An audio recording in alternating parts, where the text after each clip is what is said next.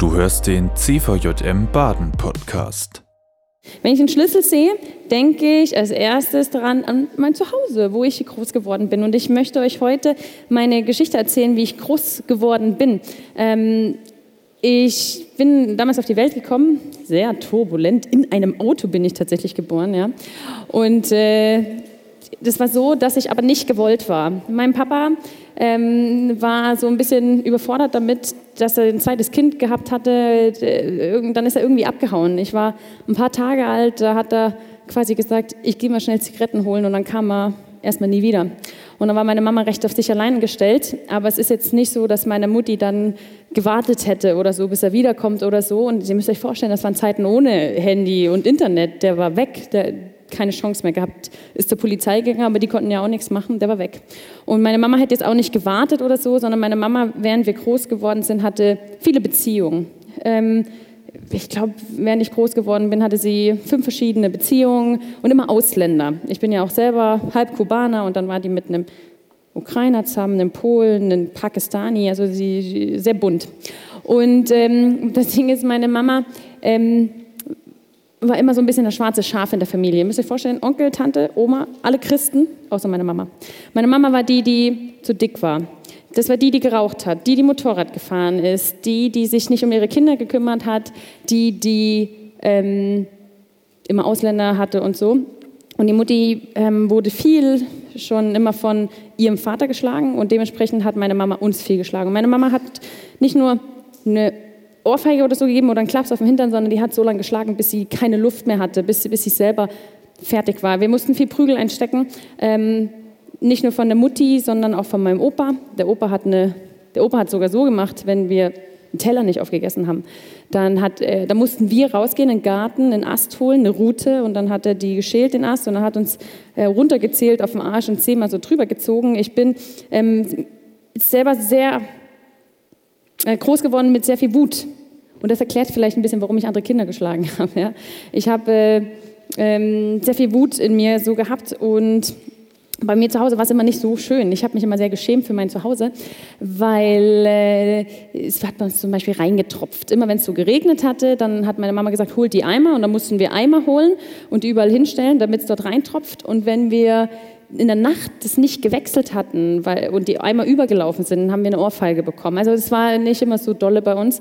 Die Wände haben geschimmelt, Mutti hat sich nicht richtig um uns gekümmert ähm, und äh, Mama hat uns zum Beispiel auch nie Essen mitgegeben in die Schule. Wir sind äh, in die Grundschule gegangen und hatten nie Essen dabei. Und meine Schwester musste zum, hat zum Beispiel mal Essen geklaut vom Alexander Henschel, falls der hier sitzen sollte, sorry, der Alexander Henschel. Und dann musste meine Mutti in die Schule kommen und zur Schuldirektorin, bitte schmieren Sie Ihren Kindern was zum Essen, die haben nichts zum Essen. Und meine Schwester und ich, wir sind in, in Handball gegangen da kann man so richtig schön Aggressionen rauslassen. Deswegen könnt ihr euch vorstellen, warum ich eher dafür bekannt war, nicht so nett zu sein. Meine Schwester und ich, wir waren so ein bisschen die Prügelschwestern, ja, die, die hier rumläuft. Vielleicht hat jemand mal meine Schwester gesehen, die sieht so jetzt so wunderschön aus mit ihrem schönen Kleid, aber wir waren eher so Prügelschwestern. Und ähm, vielleicht waren gar nicht die Schläge das Schlimmste, sondern muss ich ehrlich sagen, was mich am meisten gestört hat, ist, dass ich das tiefe Gefühl hatte, meine Mama interessiert sich einen Scheiß für mich, mein Papa sowieso nicht. Der hat mich, der hat mich verlassen, ich war nicht gewollt. Aber meine Mama hat zum Beispiel, ich habe dann eben Handball gespielt. Und die Mama hat mich noch nie Handball spielen sehen. Die ist nie gekommen und das, hat sich das mal angeguckt. Und ich war ein bisschen stolz drauf. Ich war gut, ich war Kreisläufer und so. Ich war echt gut und die hat sich nie ein Spiel angeguckt. Dann, als ich so neun war, habe ich dann ähm, gefragt, ob ich Klavier spielen kann. Und meine Tante hat es dann ermöglicht, dass ich Klavier spielen kann. Und dann, dann habe ich so, so zwei, drei Auftritte gehabt, so. Mutti ist nicht gekommen, ist nie gekommen. Meine Mama ist auch nie zu den Klassenabenden gekommen, weil die gesagt hat, zum Schluss kriegt man ja einen Zettel, ähm, was so passiert ist und so. Und das, ich habe sehr großes Liebesloch, muss ich ganz ehrlich sagen. Ich habe ein ganz großes Liebesloch gehabt, als ich so groß geworden bin.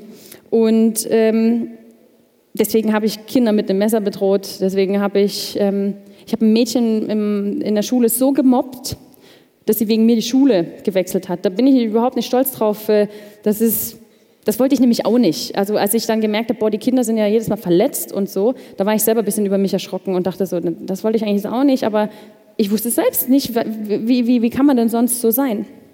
Und dann ist, ähm, was passiert, ihr seid alle erwachsen genug, deswegen kann ich euch das erzählen. Bei uns in der Familie ähm, ist es so gewesen, mein, meine Mutti hatte immer wieder Beziehungen mit irgendwelchen Männern. Und ein Mann hat uns nicht sehr gut behandelt. Ein Mann, ähm, ein Freund von meiner Mutter, hat ähm, ein Geschwister von mir ähm, zwei Jahre lang regelmäßig vergewaltigt. Und äh, ich bin so, ich bin noch ein bisschen stolz auf meine Schwester, die gesagt hat, was passiert ist, ist zu meiner Mutti gegangen und Mutti hat den sofort rausgeschmissen. Und, und das, da war ich so elf, zwölf, den Sommer, wo ich zwölf wurde, war das. Und dann habe ich da habe ich, ich, ich, erinnere mich, ich, ah, das, das war eine schreckliche, das war richtig schrecklich. Aber was ich noch weiß, dass meine Mama auf die Knie gegangen ist vor uns allen und geweint hat und dann hat sie gebetet und ihr Gebet war, Gott, ich habe alles versaut. Meine Mama habe ich vorher nie beten sehen und die, hat, die ist auf die Knie gegangen in der Küche und hat gesagt, Gott, ich habe alles versaut, aber bitte kümmere dich um meine Kinder. Um mich musst du dich nicht kümmern, aber bitte kümmere dich um meine Kinder. Das war ihr Gebet. Und meine Mama hat immerhin sechs Kinder, also das ist ein großes Gebet.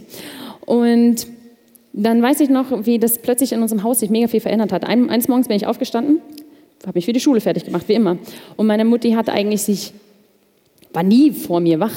Und dann war sie plötzlich vor mir wach und steht in der Küche und schmiert so Brote und packt die in Alufolie. Und ich weiß noch, wie ich so geguckt habe, Mutti, was machst du da?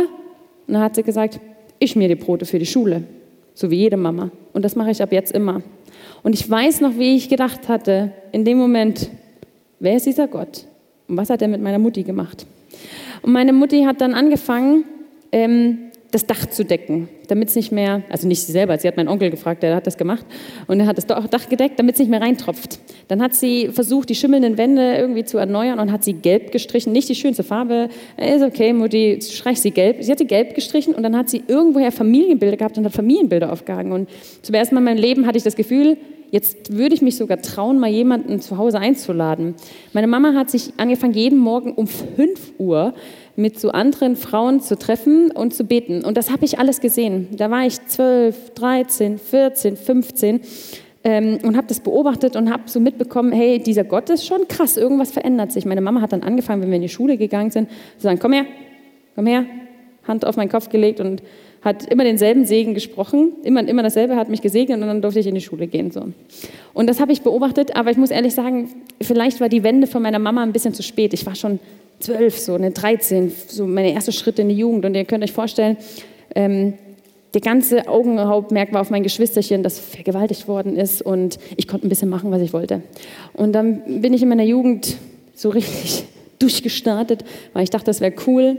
Habe mir ein Motorrad besorgt mit 16, also ein kleines Motorrad, so vier Gänge und so, fährt 90 Berg runter. Und äh, dann bin ich äh, mit dem Motorrad rumgefahren, habe angefangen mit Rauchen, ganz viel Alkohol und Partys zu trinken. Äh, und äh, ich habe sehr viel mit Jungs gemacht. Ich äh, gehörte zu der Fußballklicke, zu der Garagenklicke. Es gab die Handballklicke. Ich war überall dabei. Und wenn es drei Partys an einem Abend gab, ich war mit meinem Motorrad an allen drei Partys so. Ne?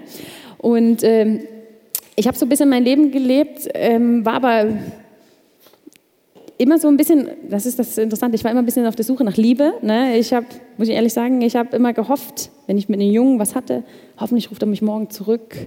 Ähm, vielleicht liebt er mich ja mehr als alle anderen. Ich habe mir immer so ein bisschen erhofft, ein schönes Leben mal später zu haben. Ähm, und irgendwie hat mich kein Typ immer wieder zurückgerufen und irgendwie war ich doch wieder allein. Und dann bin ich von Clique zu Clique. Ich war überall bekannt. Ähm, aber habe auch ein bisschen Doppelleben geführt. Wir hatten ganz wenig Geld. Meine Mama hat bis heute eigentlich kein Geld.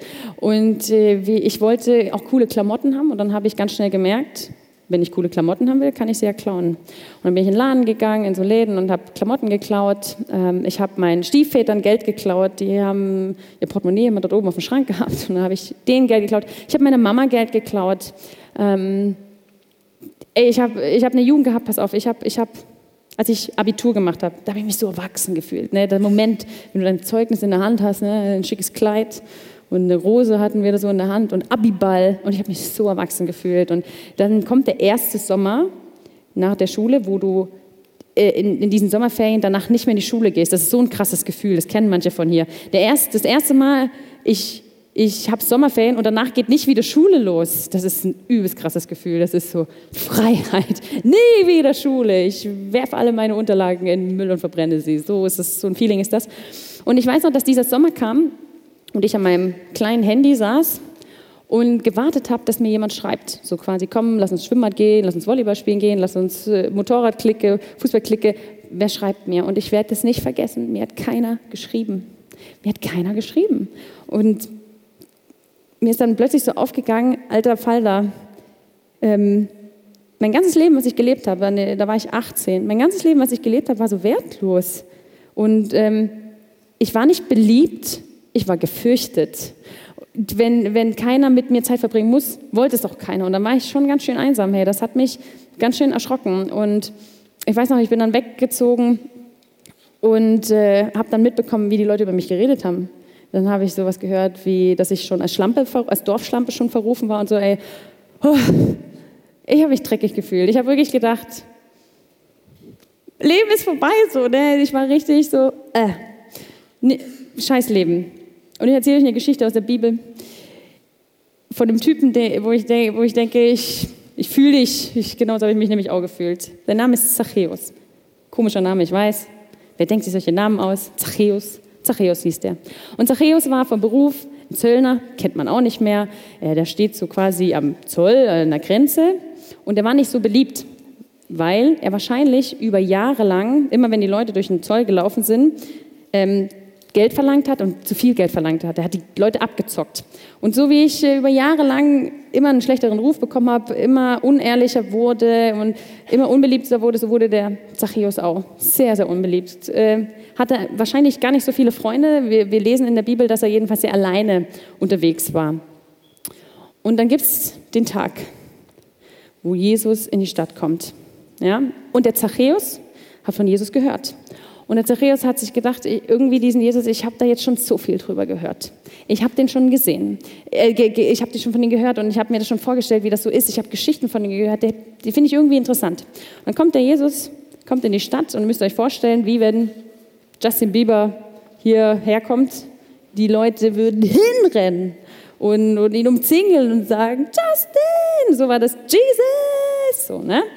Und der Zachäus steht, steht wirklich in der Bibel, da steht drin, der war klein, der war, der war klein. Äh, das ist irgendwie, finde ich, ein lustiges Detail, selbst wenn er nicht klein gewesen wäre. Der hat Jesus jedenfalls nicht gesehen. Der, der ist dort hinten rum, ich will Jesus sehen, wo ist dieser Jesus? Und dann ist er auf den Baum gerannt, er hat sich auf den Baum gestellt, also so da drin versteckt und hat so geguckt, da läuft er lang, da läuft er lang. Und dann, das finde ich irgendwie eine witzige Geschichte. Und dann beobachtet er so Jesus, ne? Und und ich, ganz ehrlich, in meiner ganzen Teenie-Zeit habe ich mich so gefühlt wie Zachäus. Ich saß dort oben auf meinem Baum, von zwölf Jahren an, meine Mama hat sich bekehrt und ich saß dort oben auf dem Baum und habe mir so Jesus angeguckt, was macht der so in meiner Familie. Ne? Okay, meine Mama wird irgendwie anders. Okay. Ähm, dann habe ich erlebt, dass mein Bruder, der stark übergewichtig war und der ist so übergewichtig gewesen, meine Mama, alle meiner Familie sind recht übergewichtig gewesen und mein einer Bruder, der ist den hat die Mutti so falsches Essen gegeben, der hat mit elf Jahren schon zwei künstliche Hüftgelenke bekommen. Also es ist wirklich sehr viel in meiner Familie schiefgelaufen.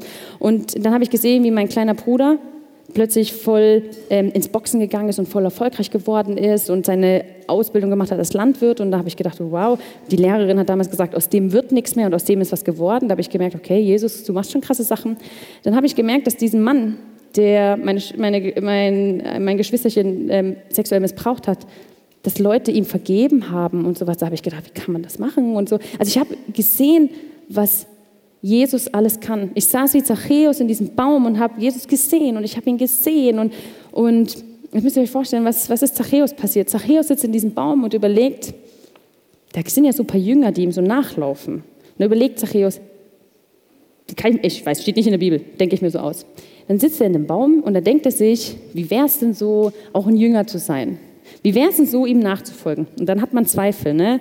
Vielleicht kennt ihr das. Ich saß nämlich auch in meinem Baum wie Zachäus, habe mir das angeguckt und wie wäre es denn, Jünger zu sein? Und dann habe ich so Zweifel. So eine, ein Zweifel ist so, mm, Leben mit Jesus ist so langweilig. Ich war so davon überzeugt, dass es irgendwie langweilig ist. Gott ist uncool. Ich war sehr überzeugt, Gott ist uncool. Ich meine, ich weiß, hier gibt es Leute, die lieben die Orgel. Äh, Emma, meine Freundin Emma, du liebst die Orgel, ich weiß. Ähm, und ich dachte aber, oh, oh, nee. Und dann muss ich so Darf ich dann nicht mehr rauchen? Darf ich dann nicht mehr cool sein? Darf ich dann nicht mehr Witze machen? Darf ich dann. Ich habe mir wirklich gedacht, nee, erstmal will ich Gott nicht nachfolgen, weil er wahrscheinlich uncool ist. Und dann habe ich mir so gedacht, ich kann mich ja noch bekehren, wenn ich alt bin oder wenn ich so im Sterbebett liege. Ne, kurz bevor ich sterbe, kann ich ja noch sagen, Jesus, jetzt glaube ich an dich, weil dann kann ich nämlich vorher noch das Leben leben, worauf ich Bock habe. So, das habe ich so gedacht. Ne? Ähm, und was ich auch gedacht habe, was auch so eine Ausrede war und die Zachäus bestimmt auch hatte, als er so dort im Baum saß, ist, ich glaube, dieser Jesus, der ist so cool eigentlich. Und wenn ich zu ihm hingehe, dann ist er eher enttäuscht von mir. Ich glaube, Gott ist böse auf mich. So ganz tief in mir drin habe ich so ein bisschen das Gefühl, ich habe es verkackt, ich bin, ich bin echt nicht würdig. So, ne? Also Gott ist bestimmt böse auf mich. Und das waren so meine Ausreden. Ich komme dort, ich, ich würde dazu nicht passen. So, ne? Was passiert bei Zachäus? Ich liebe die Geschichte. Jesus geht da lang und redet mit dem und redet mit denen. Alle sagen so, wow, Jesus, voll krass, fass mich mal an, kann ich ein Autogramm haben, kann ich ein Selfie haben, so. Und dann dreht Jesus sich um und schaut in den Baum und streckt den Finger aus und sagt, Zachäus. Der erste Gedanke ist so, gibt es hier noch einen Zachäus im Baum? Wann hat der denn mich gesehen? Wann hat er mich gesehen? Und das ist so krass. Kennt ihr das, dass man manchmal hier so drin sitzt und denkt, das wäre jetzt schon krass, wenn der Prediger meinen Namen nennen würde, so, ne? Das wäre jetzt schon krass, ne? So, die hat, die hat von uns Emma gesagt, äh, vielleicht würde die ja meinen Namen sagen. Das kennt ihr das? Ich kenne das Gefühl. Und dann sagt es tatsächlich Jesus, Zachäus, komm von deinem Baum herunter. Ich möchte heute bei dir zu Hause Gast sein. Ich möchte zu dir nach Hause kommen. Als ich so teeny war, hatte ich mehrmals in meinem Leben den Moment, dass ich das Gefühl hatte, Jesus ruft meinen Namen. Mehrmals. Als ich, als ich so 15 war, weiß ich noch, da hatte ich das Gefühl, jetzt ruft er. Dann, äh, als ich kurz vor dem Abitur und dann kurz nach dem Abitur. Und ich habe jedes Mal den Kopf geschüttelt. So, nee, du bist wahrscheinlich eh enttäuscht von mir oder du bist uncool oder ich habe Angst, dass dein Plan für mich langweilig ist und ich habe immer Nein gesagt. Und was hat Zachäus gemacht? Zachäus ist mein Vorbild. Der ist vom Baum gerannt, der ist, runter, der ist fast runtergefallen, der hat sich fast einen Arm gebrochen, der war so heiß drauf, der hat gesagt, Jesus, komm mit, ich, ich komme mit in meinem Haus. Und dann hat er ihn mitgenommen. Und hier... Ähm, follow me, ne? Und er hat gesagt, yes, hier, da hat nicht Jesus gesagt, follow me, da hat Zachäus gesagt, follow me, ja, komm hier, komm mit, komm in mein Haus. Und was hat Zachäus gemacht? Zachäus hat seine Haustüren aufgemacht und hat gesagt, komm rein, Jesus.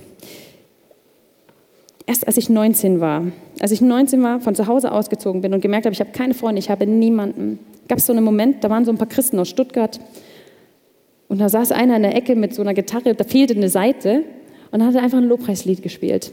Und ich weiß nicht warum. Dieses, alle haben ein bisschen gequatscht und das, das war irgendwie war das so ein Moment, wo ich dachte, jetzt, jetzt. Ich habe dich jetzt so lange beobachtet, Jesus. Und ich sitze hier auf meinem Baum und du hast mich beim Namen gerufen. Und dann wusste ich einfach, jetzt, jetzt komm in mein Haus. Ich habe euch einen Schlüssel gegeben. Ist Jesus schon in euer Lebenshaus reingekommen? Krassere Frage. Habt ihr Jesus den Schlüssel von eurem Lebenshaus schon gegeben? Als ich 19 war, habe ich es einfach irgendwie verstanden. Manchmal gibt es so Momente, da verstehst du es einfach. Und dann sagst du, ich habe ich hab noch nicht alles verstanden, aber das habe ich verstanden. Ich möchte, dass du in mein Lebenshaus kommst und ich möchte dir den Schlüssel geben. Und ich lade dich heute dazu ein zu sagen, ja, das möchte ich auch. Ich habe noch nicht alles verstanden, aber ich spüre, in meinen Knochen, in meinen Gedärmen, dieser Jesus, das ist real. Und er kennt meinen Namen. Und heute Abend ruft Jesus deinen Namen und er kennt deinen Namen. Und wenn du Socke genannt werden willst, dann ruft er Socke. Ja? Er ruft deinen Namen. Nathalie, Niki, Gabriel, folge mir nach. Es gibt ein paar hier, die sagen, Jesus ist schon in meinem Haus. Aber vielleicht gibt es ein Zimmer, was du noch verschlossen gehalten hast. Oder ein Schrank, wo du gesagt hast, da kannst du noch nicht ran, Jesus. Da brauche ich noch Zeit. Das ist, ich mache dir heute eine Einladung. Vielleicht sagst du heute, doch in das Zimmer lasse ich dich auch noch rein. Ich habe nämlich die Erfahrung gemacht, wenn ich Gott erstmal ins Wohnzimmer gelassen habe, dann hat er das Wohnzimmer so schön gemacht, dass ich, dass ich, dass ich dachte, oh, wenn du das so schön gemacht hast, dann, dann, dann gebe ich dir mal noch ein Zimmer und mache ich, ich gebe dir mal noch ein Zimmer. Überall, in jedem Bereich, wo ich Jesus reingelassen habe, habe ich gemerkt, er hat es besser gemacht. Ich mache euch Mut. Wenn du noch verschlossene Türen hast, ein Kellerloch, ein Schrank, irgendwas, was du Jesus noch nicht gegeben hast, gib den Schlüssel Jesus. Du wirst überrascht sein, dass das so viel besser macht. Und wenn, vielleicht bist du heute nicht ready und sagst, nee, heute nicht, dann nimm den Schlüssel, mach an den Schlüsselbund. Und wenn du irgendwann mal fertig bist und sagst, jetzt Jesus, dann kannst du Schlüssel nehmen und wegwerfen in den Wald, recyceln oder so. geben. Und ich lade dich heute ein. Äh, hier sind heute Beter, die heute ready sind, mit dir ein Gebet zu sprechen. Ich möchte den Schlüssel für mein Lebenshaus dir geben. Hier vorne am Kreuz, da bitte ich euch jetzt gleich so ein bisschen Platz zu machen, die dort sitzen. Hier vorne am Kreuz könnt ihr euren Schlüssel abgeben, ein persönliches Gebet sprechen oder ihr geht zu den Betern. Vor allem die Leute, die zum ersten Mal den Schlüssel abgeben, von dem, überhaupt von dem Lebenshaus, dem empfehle ich, geht doch zu einem Beter. Ähm, die helfen euch, wie man betet. Manche wissen ja noch gar nicht so richtig, wie, wie rede ich eigentlich mit diesem Jesus. Das kannst du jetzt machen. Ähm, oder du nimmst den erst mal mit nach Hause und sagst, nee, noch nicht heute. Und das ist okay. Jesus liebt dich. Jesus kennt deinen Namen. Jesus hat kein langweiliges Leben für dich. Das, das muss ich noch sagen. Ich überziehe die Zeit, ist mir egal. Das muss ich noch sagen. Ich habe immer gedacht, ähm, ich bekehre mich noch kurz vorm Sterbebett. So, ne? Weißt du, was ich in dem Moment nicht kapiert habe? Dass Gott jetzt schon Dinge verändert, dass Gott jetzt schon Dinge gut macht. Also wenn du jetzt schon Verletzungen in deiner Seele hast, die muss er nicht erst heilen, wenn du im Himmel landest oder so, sondern die will er heute heilen, heute. Wenn du Probleme hast in deiner Familie, die will er jetzt anpacken. Wenn du äh, eine Person hast, der du vergeben möchtest, dann will dir Gott heute helfen zu vergeben. Es macht so Sinn, heute schon ein Leben mit Jesus durchzustarten. Das war die beste Entscheidung in meinem ganzen Leben und die würde ich sofort wiederholen. Und ich lade euch heute ganz recht herzlich dazu ein, ähm, zu Jesus zu kommen. Jesus ist so gut. Ich möchte gern für euch beten. Und wir werden dann Zeit haben, ein paar Lieder zu singen. Und wenn du sagst, ja, das möchte ich, das Kreuz ist da vorne, die Beter sind auch da vorne. Ähm, und vielleicht ist das heute dein Tag, wo du sagst, ja, heute, ich bitte. Vater, ich danke dir von Herzen für all das, was wir schon gesehen haben, was du veränderst. Wir haben schon so vieles gesehen und erlebt und gemerkt, dass du so real bist. Wir haben schon so oft gemerkt, dass du gut bist, dass du irgendwie uns liebst, dass du, in meinem Leben hast du so viel geändert, dass ich gemerkt habe, du, du, du hast die Macht, alles zu ändern. In meiner meine Familiensituation war so aussichtslos, so auswegslos. Ich könnte jetzt auch irgendwo unter der Brücke liegen oder so, aber du hast mich da rausgezogen. Ich vertraue dir und ich, ich, ich möchte dir nachfolgen. Und ich bitte dich für jeden Einzelnen, der hier spürt, ich möchte auch nachfolgen, dass er heute Abend dich erleben darf, dich spüren darf. Jesus, komm du, komm du in die Herzen der einzelnen Leute. Zeig dich, zeig du dich. Das war die aktuelle Folge des CVJM Baden Podcast. Wenn dich etwas angesprochen hat, du motiviert oder inspiriert wurdest, dann komm doch gerne darüber mit deinen Freunden ins Gespräch. Falls du Fragen, Anregungen oder Themenwünsche hast, schreib uns eine Mail an info@cvjmbaden.de. Erfahre mehr über den CVJM Baden und besuche uns auf Instagram unter cvjm.baden oder im Web auf cvjmbaden.de. Gerne kannst du den Podcast teilen. Wir wünschen dir eine gesegnete Woche. Bis zum nächsten Mal.